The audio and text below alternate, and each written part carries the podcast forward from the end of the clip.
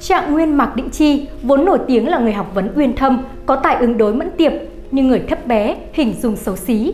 Còn một câu chuyện nữa rất thú vị về cuộc đời của ông mà ít người biết đến là ông có một người vợ yêu dấu ở tận xứ sở Cao Ly và suốt 600 năm nay hậu duệ của ông vẫn không ngừng khắc khoải tìm về cội nguồn.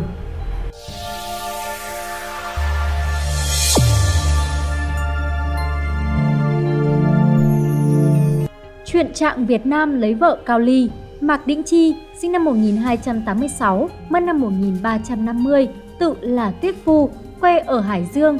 Ông Đỗ Trạng Nguyên khoa Giáp Thìn, sinh năm 1304, thời Trần Anh Tông, khi chưa đầy 20 tuổi. Thời xưa, người được chấm đỗ thi đình có khi còn phải vào yết kiến để vua xét dung mạo rồi mới quyết định cho đỗ hẳn hay không. Mạc Đĩnh Chi vào ra mắt, nhưng vì vua Trần Anh Tông thấy tướng mạo ông xấu xí nên có ý không muốn cho đỗ trạng Ông làm bài phú Ngọc Tỉnh Liên, tức hoa sen trong giếng ngọc, ca ngợi sự cao quý của bông sen, tự với mình với hoa quân tử. Vua đọc xong rất đẹp ý, bèn thuận cho ông Đỗ Trạng Nguyên. Ông làm quan trải ba đời vua, Anh Tông từ năm 1293 đến năm 1313, Minh Tông từ năm 1314 đến năm 1328 và Hiến Tông từ năm 1328 đến năm 1340 làm đến chức quan thượng thư. Trong hành trình quan lộ của mình, Mạc Đĩnh Chi đã hai lần được cử đi sứ sang Trung Quốc. Ông thường tỏ ra có tài hùng biện, dùng văn chương áp đảo triều thần nhà Nguyên. Nhưng câu ứng đối tài tình của ông được chép nhiều trong sách sử Trung Hoa. Đặc biệt, ông từng được vua Nguyên khen tặng là lưỡng quốc trạng nguyên. Bức tượng trạng nguyên Mạc Đĩnh Chi trong đền thờ ở thôn Long Động.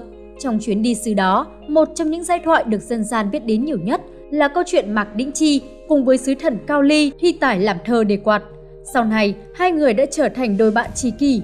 Khi Trạng Cao Ly về nước, ông mời Trạng Mạc sang thăm Cao Ly 4 tháng. Lần ấy, Trạng Cao Ly làm mối cho Trạng Mạc một người cháu gái để làm thiếp. Sau 4 tháng, người thiếp ấy theo Trạng Mạc về Trung Quốc. 5 năm sau thì bà về nước cùng với hai người con, một trai, một gái.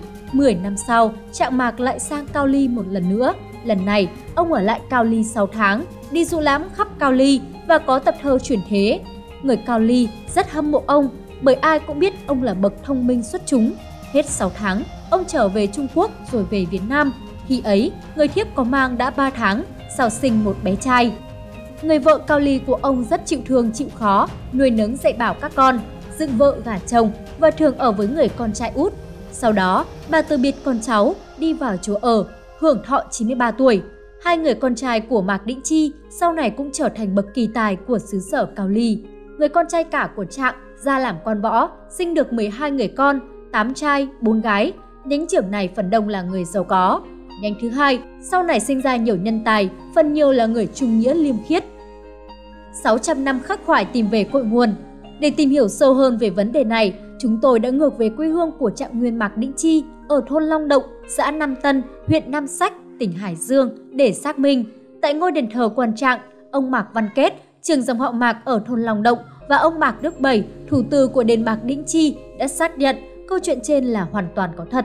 Các ông cũng đã được nghe các cụ cao niên trong dòng họ kể lại sự việc này và hành trình tìm về nguồn cội của hậu duệ họ Mạc ở Cao Ly. Nhưng tiếc rằng, cho đến nay, họ Mạc ở Long Động vẫn chưa gặp mặt và kết nối được với hậu duệ của Mạc Đĩnh Chi ở xứ sở Cao Ly. Theo nguồn tài liệu trên trang mạng mạc tộc.com, trang của dòng họ Mạc, thì hành trình tìm về cội nguồn của hậu duệ Mạc Đĩnh Chi ở Cao Ly bắt đầu từ khá sớm. Trang mạng này viết, năm 1926, ông Sơn Sa Lê Khắc Hỏa cho biết rằng chính ông đã gặp hậu duệ của Mạc Đĩnh Chi từ Cao Ly về Việt Nam trên một chuyến xe về phủ Khoái Châu, Hưng Yên nhân dịp ông về thăm cha mẹ ở quê. Khi xe chạy đến gần Đình Du thì ô tô hỏng máy, ông cùng với người Cao Ly vào nghỉ trong một lều tranh bên đường, đem giấy bút và bút chỉ ra bút đàm cùng nhau. Ông khắc hỏa miêu tả người đó chạc ngoài 40, dâu ba trỏm, chán hói, có vẻ thông minh xuất chúng, thái độ đĩnh đạc. Người đó kể rằng ông là người cao ly nhưng vốn là dòng dõi của Mạc Đĩnh Chi, là cử nhân, thi đỗ từ năm 16 tuổi, làm quan tới chức quận trường. Bởi không chịu nổi cảnh áp bức của người Nhật nên ông từ quan về cố quốc, đi buôn sâm cho qua ngày tháng. Ông cũng khoe rằng ông thuộc thế hệ nhánh trường, thần ở Cao Ly mà hồn ở Việt Nam. Cao Ly là nơi chôn rau cắt rốn, nhưng đất Việt mới là quê cha đất tổ. Hồn thiêng sông núi đất Việt luôn luôn gọi ông trở về. Ông thủ từ Mạc Đức Bảy cũng cho biết thêm, trong dòng họ có ông Mạc Đạm, gốc ở Cao Bằng, trước năm 1975 sống ở Sài Gòn, nay đang ở Hoa Kỳ, thường hay về thăm đền Mạc Đĩnh Chi ở thôn Long Động, có kể lại vào năm 1966, tại Sài Gòn có một người Hàn Quốc xưng là hậu duệ của Mạc Đĩnh Chi sang tìm lại cội nguồn. Sự việc cũng đã được đăng tải trên nhiều phương tiện thông tin đại chúng của Sài Gòn lúc bấy giờ, nhưng do điều kiện lịch sử lúc bấy giờ, ông chưa thể hoàn thành được tâm nguyện.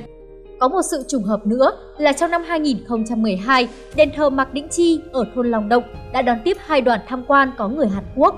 Đầu tiên là đoàn gồm 170 người của Tổng hội họ Mạc toàn thế giới, sống ở nhiều quốc gia khác nhau như Trung Quốc, Anh, Hoa Kỳ, Hàn Quốc, do ông Mạc Tin đang sống ở Anh dẫn đầu.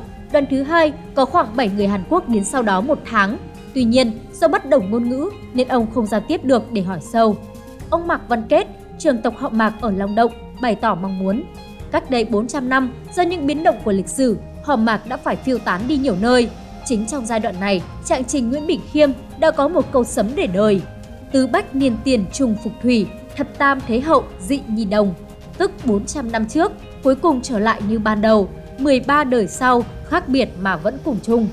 Quả thực sau 400 năm, con cháu họ Mạc đã dần tìm về cội nguồn. Họ Mạc đã tổ chức đợt đại hội lần thứ nhất họ Mạc trên toàn quốc, quy tập được nhiều hậu duệ ở nhiều nơi trong cả nước. Thôn Long Động chính là nơi phát tích đầu tiên của dòng họ Mạc Việt Nam. Đây cũng là nơi chôn rào cắt rốn của trạng nguyên Mạc Đĩnh Chi.